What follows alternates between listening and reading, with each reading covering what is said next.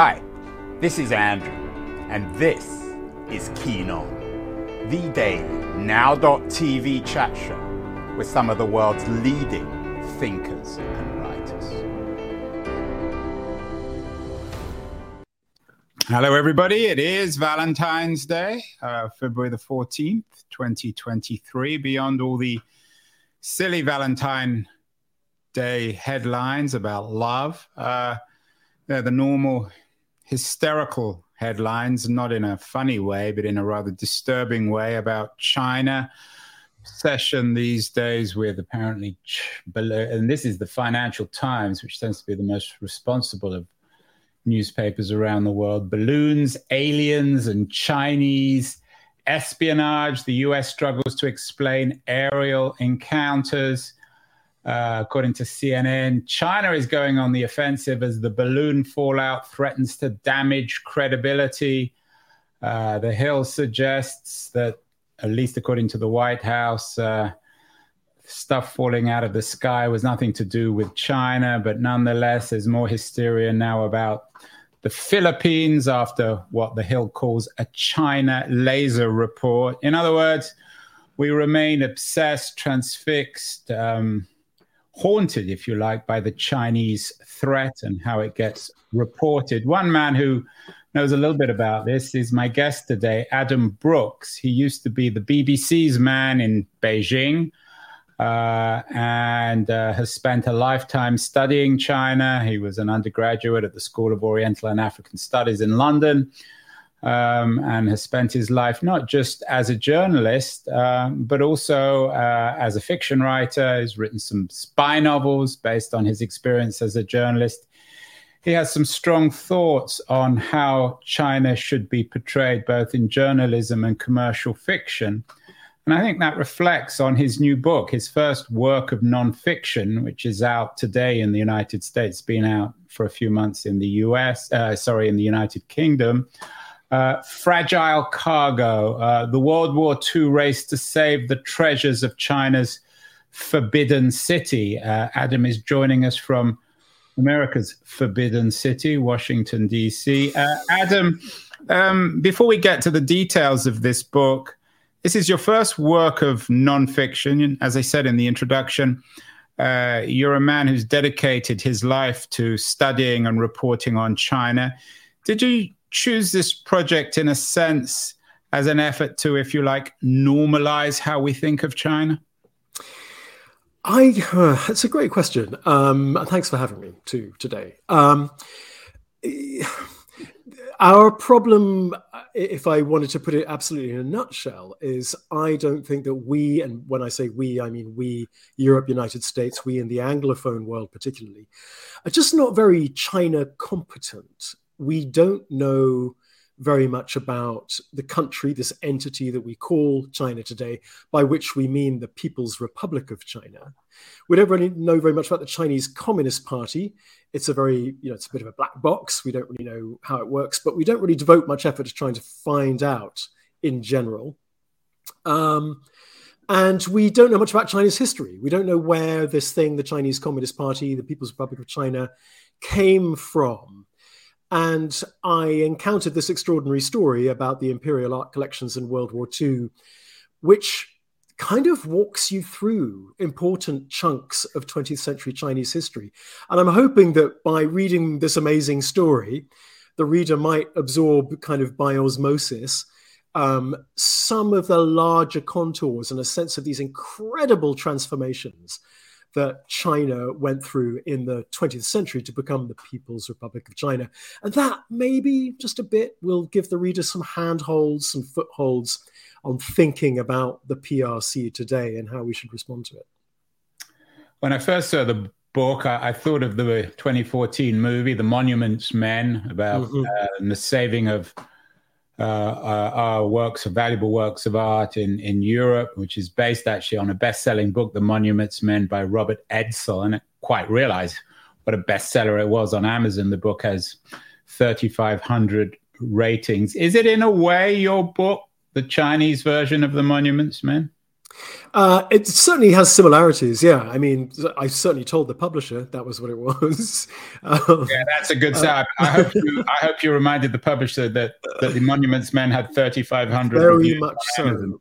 Uh, and in fact, the we just had a terrific review in the Wall Street Journal over the weekend, and they actually mentioned the Monuments Men too, and kind of interesting ways they drew parallels between the two stories.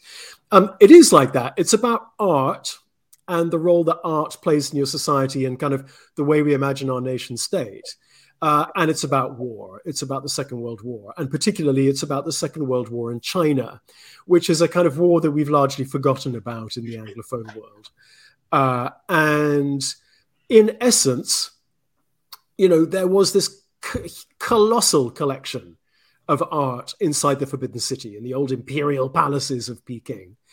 Uh, and when the last empire of China died in 1911, 1912, and China became a fragile republic, uh, they didn't know what to do with all this art. So they sort of turned it into a museum.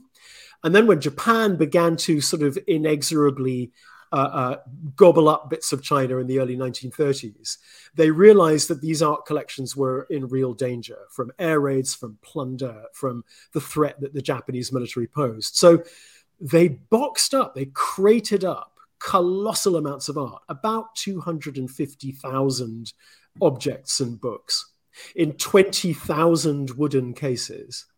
And for the next 16 years, all the way through the Second World War and the Chinese Civil War, they moved this art all over China, over to the far west of China, thousands of miles, up rivers on steamships, over mountains in trucks.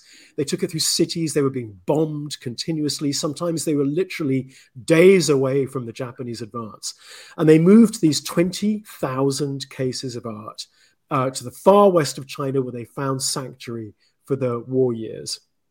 Um, and the people who did this were quite remarkable. And I try to get into the book the way not only that they, they, they actually carried out this extraordinary feat of conservation of art, but the lives that they lived and what it was like to be alive uh, in China's World War II.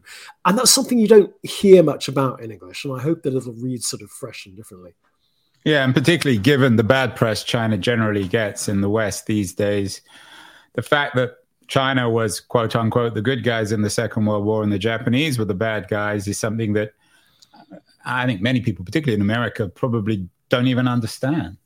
The, China was the fourth ally. You know, it wasn't just the big three. It was it was Roosevelt, it was Churchill, Stalin, and Chiang Kai-shek, the leader of the Republic of China.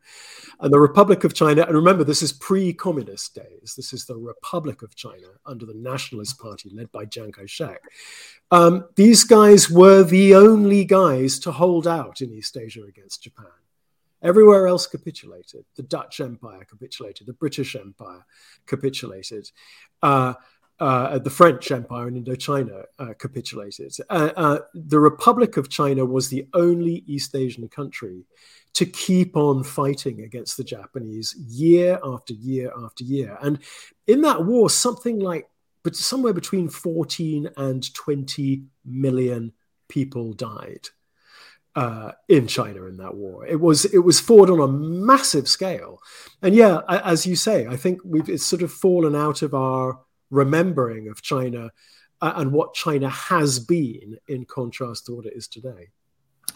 The China, of course, of Chiang Kai-shek was a China that was trying to figure out its role in the in the modern age, trying to figure out what, if anything, China should be as a state, as an identity, as a cultural and economic force.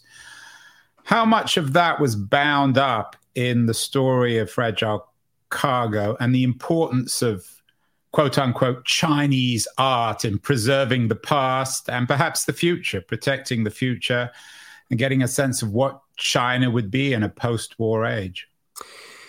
So, this art was originally, you know, it was a secret, hidden kind of hoard of emperors. Only the emperors could see it. Uh, it lived deep in the recesses of the Forbidden City, where only the emperor and his household could live and move freely. Uh, and for centuries, you know, there there it was. It was the emperor's private collection. Then suddenly, um, the emperor is no more. Uh, the last emperor, Puyi, got kicked out of the Forbidden City in 1924. Finally, and the people who took over uh, the Forbidden City and took over Peking at the time uh, were trying to build a new sense of a nation state. China was in chaos at the time. It was fragmented, it was run by warlords and regional strongmen, and central government was terribly weak. Um, the, the whole place was a terrible mess. And the people who were trying to build the Republic of China were trying to uh, imbue in Chinese people a sense of nation and a sense of shared history, which people had never really kind of had before. And they realized that one of the ways they could do this would be to build this terrific museum, which could rival the Louvre in Paris and could rival the British Museum in London, you know, which would give the young, fragile Republic of China a kind of central focal point. It would be a huge cultural institution. And so they opened this place up at enormous speed. In under 12 months, they turned the whole the Forbidden City with its thousands of rooms and palaces into this slightly ramshackle museum. And they were mobbed. Crowds came in their tens of thousands to pack their way into the halls of the Forbidden City to see these objects that had never been seen before. And and yes, so it did kind of play a, a, a role in um, building out this very fragile, nascent sense of a Chinese nation state for the first time. And then when the Japanese came and the entire country fled west in this massive migration before the Japanese advance. Tens of millions of people, the entire government, schools, universities, factories, all fleeing to the west of China to get away from the Japanese. These objects went too, packed up in their 20,000 wooden cases. And it was sort of a feeling that, you know, this was an attempt to keep the idea of an independent sovereign China alive in the face of Japanese militaristic imperial um, expansion. So, yeah, they they have been very caught up in the sense of nation, and and in, they still are today.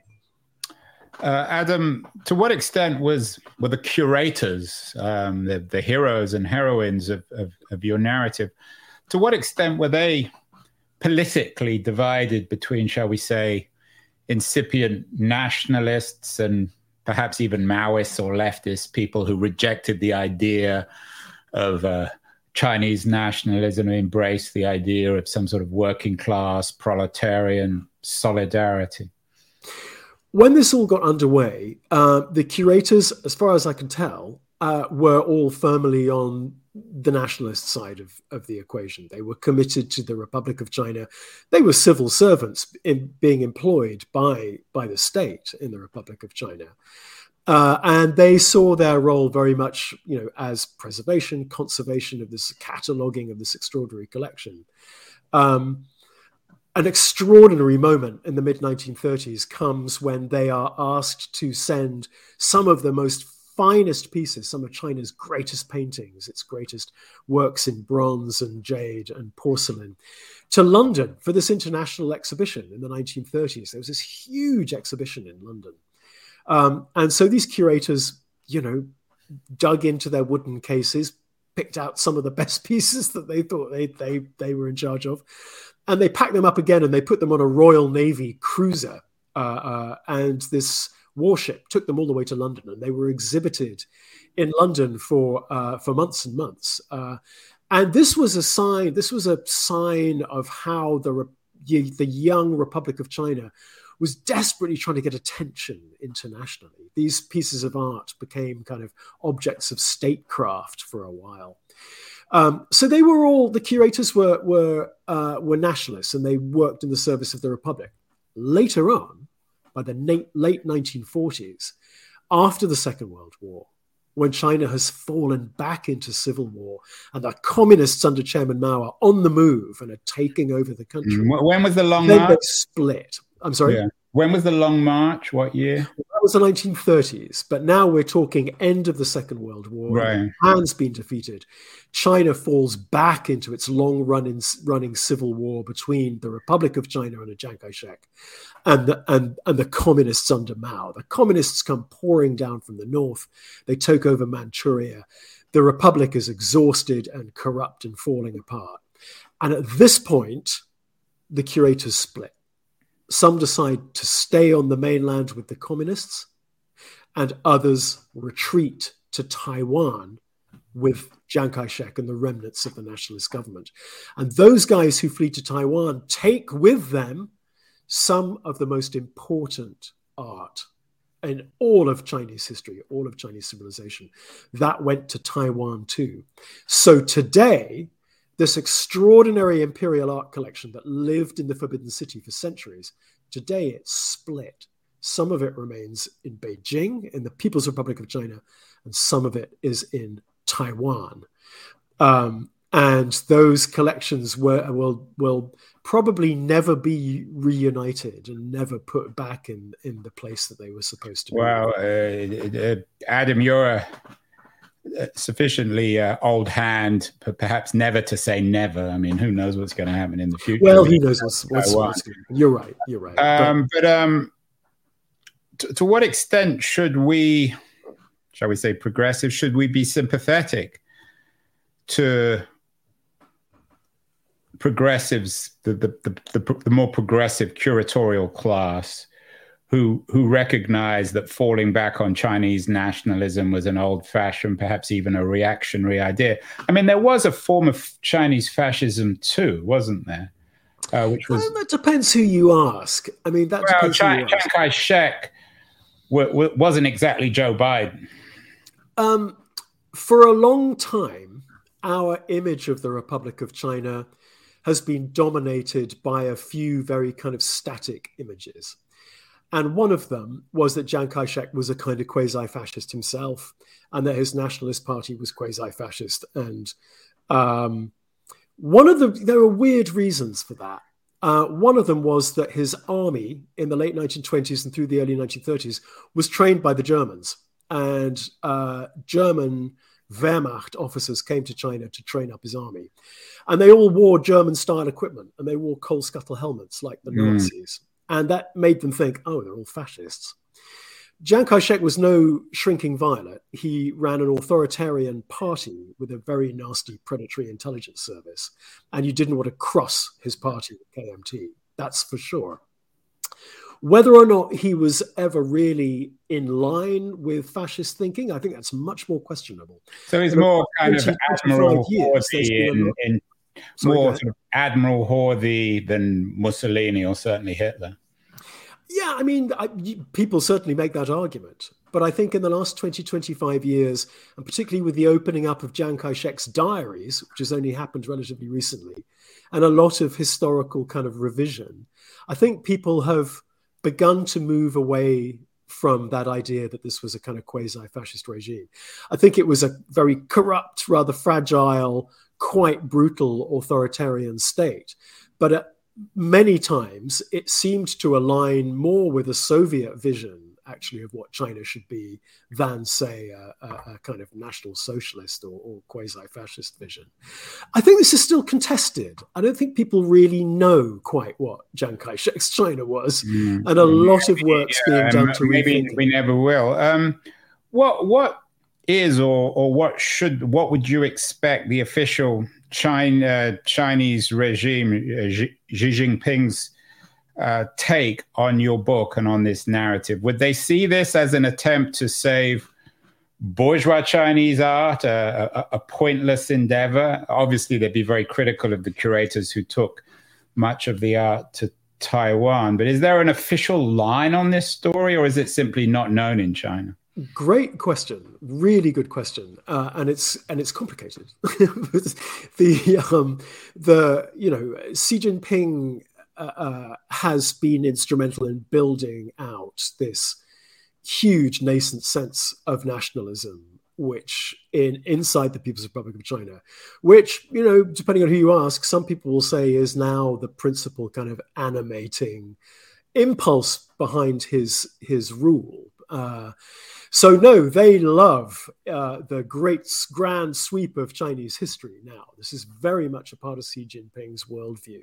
China is an ancient civilization, 5,000 years of history. An essential Chinese, China and an essential Chineseness has always been there. It's sui generis, it's exceptional, it's, there's nothing else like it. And um, this art that we're talking about is in his mind and the minds of, of the Chinese authorities today and the party today is emblematic of Chinese national greatness, whether or not it was made by uh, emperors and and and or the bourgeoisie or imperial China or anything else. So um, Xi Jinping's view of his role is of that of a steward the, the, the rightful steward of Chinese greatness. Uh, and the Chinese Communist Party is is the steward and arbiter and definer of Chinese greatness, and the art is a part of all that. So no, they love it. They think it's terrific. They love this story. Um, it's the centenary in two years' time of the founding of the Palace Museum in in in Beijing in the Forbidden City, and this story is getting told repeatedly. It's a it's a big story in China, and it's been kind of mythologized into a grand national narrative. Unfortunately, no, I don't like my telling of it very much. My telling somewhat diverges from the official version in China. Well, that's such, a credit to you, Adam. we haven't we haven't found a publisher in China. Are they, I, I assume it would sell well if they translated it, but I'm guessing it might be hard to translate. Um, they, they, it hasn't got past the censor in China, so we're not going to get. Why? What, what's so offensive about it? Do you think? Um, a number of things. Uh, I diverge a bit from the way that the Communist Party portrays the grand sweep of Chinese history a bit in the sort of language I use. Specifically, I talk about the Chinese Civil War in ways that the Chinese Communist Party refuses to, to, to use and doesn't want to, to use. Um, and I then go on to talk about what happened to my central character, a man named Ma Heng, who was the director of the Palace Museum and who oversaw this huge journey. What happened to him after 1949 when the communists came to power? And it's not a very happy ending. Uh, the intellectual class in China suffered seriously, uh, not only in the Cultural Revolution, but earlier in the 1950s. And my guy did not have a very happy ending, and that has meant that the censors in China will will will not publish the book in its current form anyway. So they're not willing to acknowledge the Cultural Revolution, or no, no, no, no. This is pre-Cultural Revolution. So or they're not willing to acknowledge the pre-Cultural Revolution that people were persecuted well, in communist China. It's it's it's messy. The particular campaign that my guy uh, Ma Heng went down in is not widely discussed in China. It is a bit, but not very much. Certainly, the detail uh, that I go into in the book describing what happens to this very eminent professor and art historian between 1951 and 1953, uh, I, I, I, do go into some detail relating what that was all like. And um, people who have read the book inside the PRC say, unfortunately, that that, that is not going to get by the censor. I mean, the Chinese censorship is relatively porous. We have a decent audience from China in this, so so I assume the book and the ideas will find their way one way or the other to China. I a couple of questions, Adam. On, I mean, one of the astonishing things uh, is that most of this art wasn't just stolen. How much of it disappeared? Was there an element of pilfering? There was a, a, an awful lot of the imperial art got stolen over the years. Um, the late 19th century, early 20th century, uh, palace staff, eunuchs, princes, everybody, consorts was like was wandering around the palaces, sticking porcelain up their sleeves and rolling up invaluable hand scrolls taking it out of the Forbidden City and selling it to the antiques dealers of, uh, of Peking, who would then sell it on to Japanese and European and American collectors. Lots of stuff went walkabout. Um, there was also the, you know, the 1860, the, the British and French troops plundered and burned down some of the imperial palaces. 1900, they did it again. A lot of stuff got looted at that point.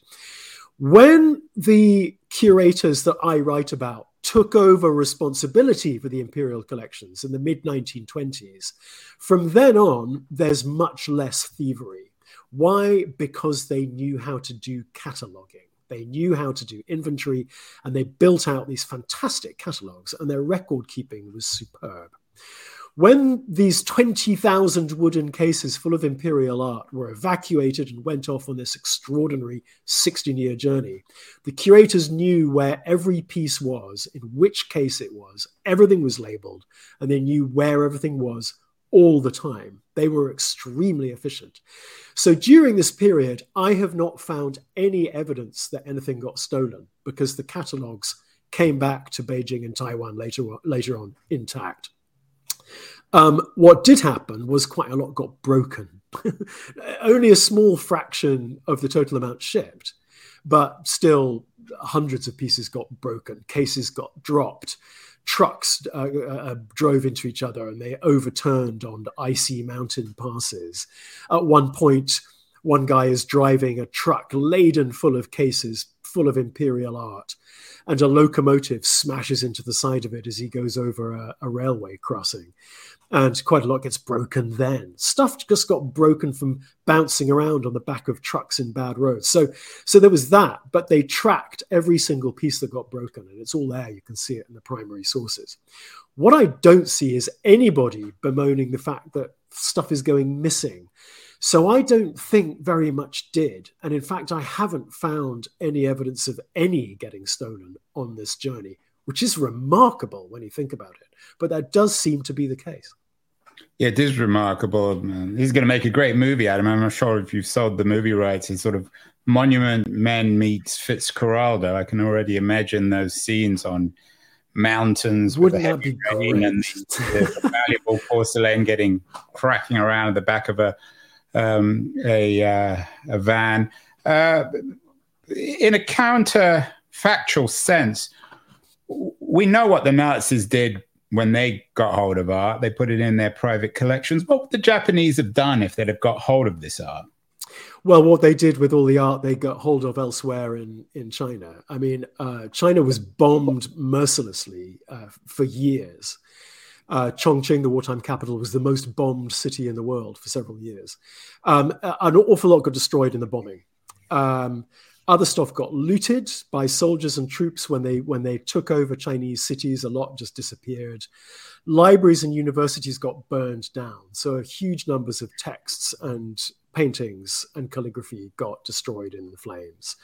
When stuff got taken um, by Chinese uh, by Japanese looters, it disappeared. It went back to Japan and even to this day, I'm told by art historians, and you, can't kind of talk about this too much in polite company because people get very upset. But when stuff goes into Japanese collections, it somewhat disappears from view.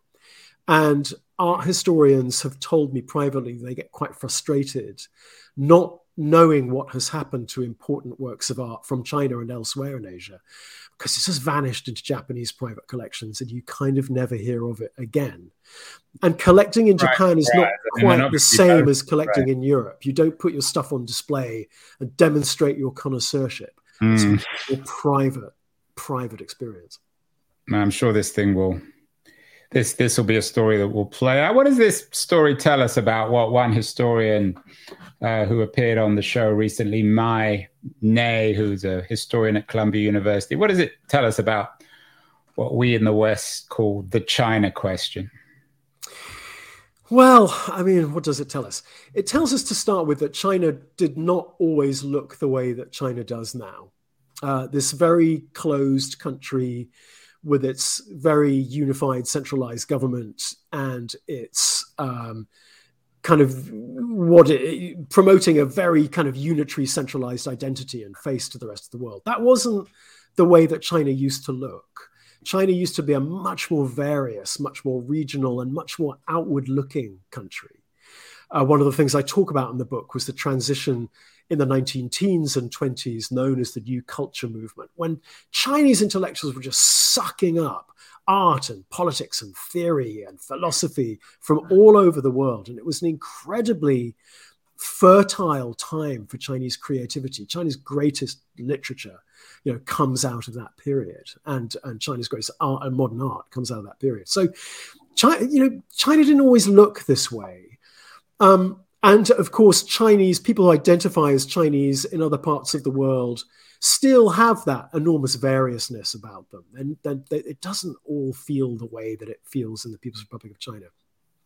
And it tells us, too, that World War II in Asia was, very, was much more visibly a clash of empires European empires, the British, French, the Dutch, the Japanese Empire, and a young China that was trying to kind of reclaim its imperial for its imperial borders, which China, the PRC, is still trying to do today. It wants to recreate the shape of China, this thing we call China, uh, to in in the same borders and the same shape on the map as it was when it was an empire in the Qing dynasty. Um, they've gone a long way to doing that. They've got Xinjiang, they've got Tibet, they've got Macau, they've got Hong Kong. And the last thing that the PRC, the People's Republic of China, wants back is Taiwan, of course. And this story will show you the way that that split between the P- PRC and Taiwan took place and, and give you some sense of, of, of the contours and the shape of, of, of the big, the larger China story that you're referring to.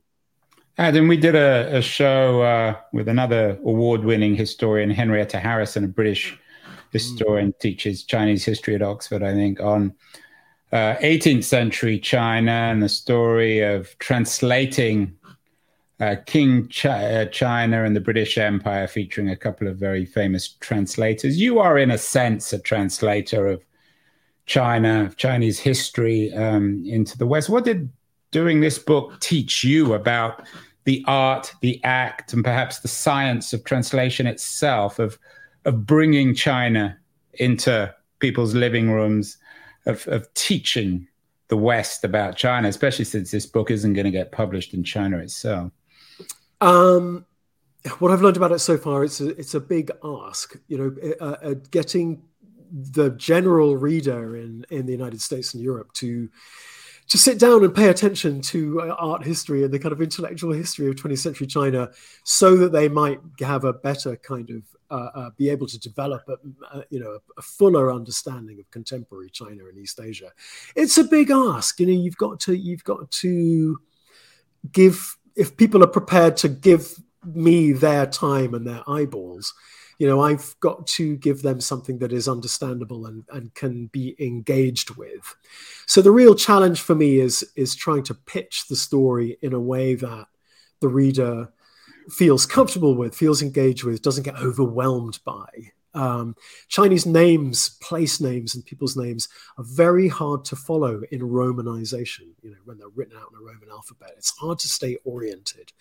So the challenge for me is as a writer for the general reader uh, and a kind of uh, someone who tries to render Chinese speech you know into English and tries to bring alive Chinese people and people my stories with real Chinese people. It's trying to it's trying to frame it in all such a, in such a way that that we in the West can stay oriented on it and stay engaged with it and just not get overwhelmed and confused by it, which is I think what most people feel when they when they look at books about China. Finally, Adam, I got to ask you this question. As the former BBC guy in China, there's so much bad reporting on China. Not bad in the sense of, of, of not being good, but critical reporting on China. Even Orville Schell, who's certainly a progressive, was on this show. He he's certainly fallen radically out of love with the China of Xi Jinping. We've had other guests like uh, Isaac Stone Fish, an American journalist, who suggests that any American elite who is in any way sympathetic to China is somehow uh, irresponsible, uh, maybe even traitorous to America. I think it's a very irresponsible position. What for you? I, I know this is a rather dumb question, but I'm going to ask it anyway. No what, what, what, what's happening in China right now under Xi Jinping? Is, are, are we overreacting? Is this guy as much of a monster, certainly as Fish argues, and perhaps even Orville Schell? I... The party under Xi Jinping is certainly doing monstrous things. Uh, you cannot look at what's gone on in Xinjiang. You cannot look at what's happened to dissent in China or to Hong Kong without having your kind of heartbroken. I mean, it's it's it's those of us who've been paying attention for a while. I think most of us are deeply, deeply shocked. Uh, it's it's it's very, very disheartening, particularly when we thought that you know the Chinese Communist Party was a rather more flexible and open-minded thing, which we, we thought in the 90s and early 2000s maybe, and we've all been taken aback at the retrenchment and the falling back into these kind of totalizing deeply authoritarian instincts that they have. It's frightening. I find it frightening. Um, I have another worry layered on top of that, which is that in our response, when I say our, I mean we in the United States particularly, we are talking ourselves into escalation and confrontation, not only because we are shocked by what's happening in China, but because it's domestically useful for politicians in the United States to do so. I find myself sort of longing for a Western approach uh, that would both disincentivize and deter China from doing what it's doing, and particularly deter it from attacking Taiwan, but at the same time could de escalate tension between the United States and China from a strategic and military perspective, because I really worry that we're beginning to get into an escalatory spiral in the United States and that China's sort of doing the same thing. We both countries are painting painting themselves into corners whereby the rhetoric under Xi Jinping makes it very hard for anyone in China to try and be flexible in diplomacy or their attitudes in Taiwan. And we in the United States are starting to employ rhetoric which makes it very difficult to reach out and engage with China. Uh, so I really do worry, and the last few weeks, particularly with this flipping balloon and all this nonsense, um, you know, I really worry that that we are bit by bit, little by little, ratcheting up these tensions and getting ourselves on a path that's going to, to confrontation that will be very difficult to get off later on.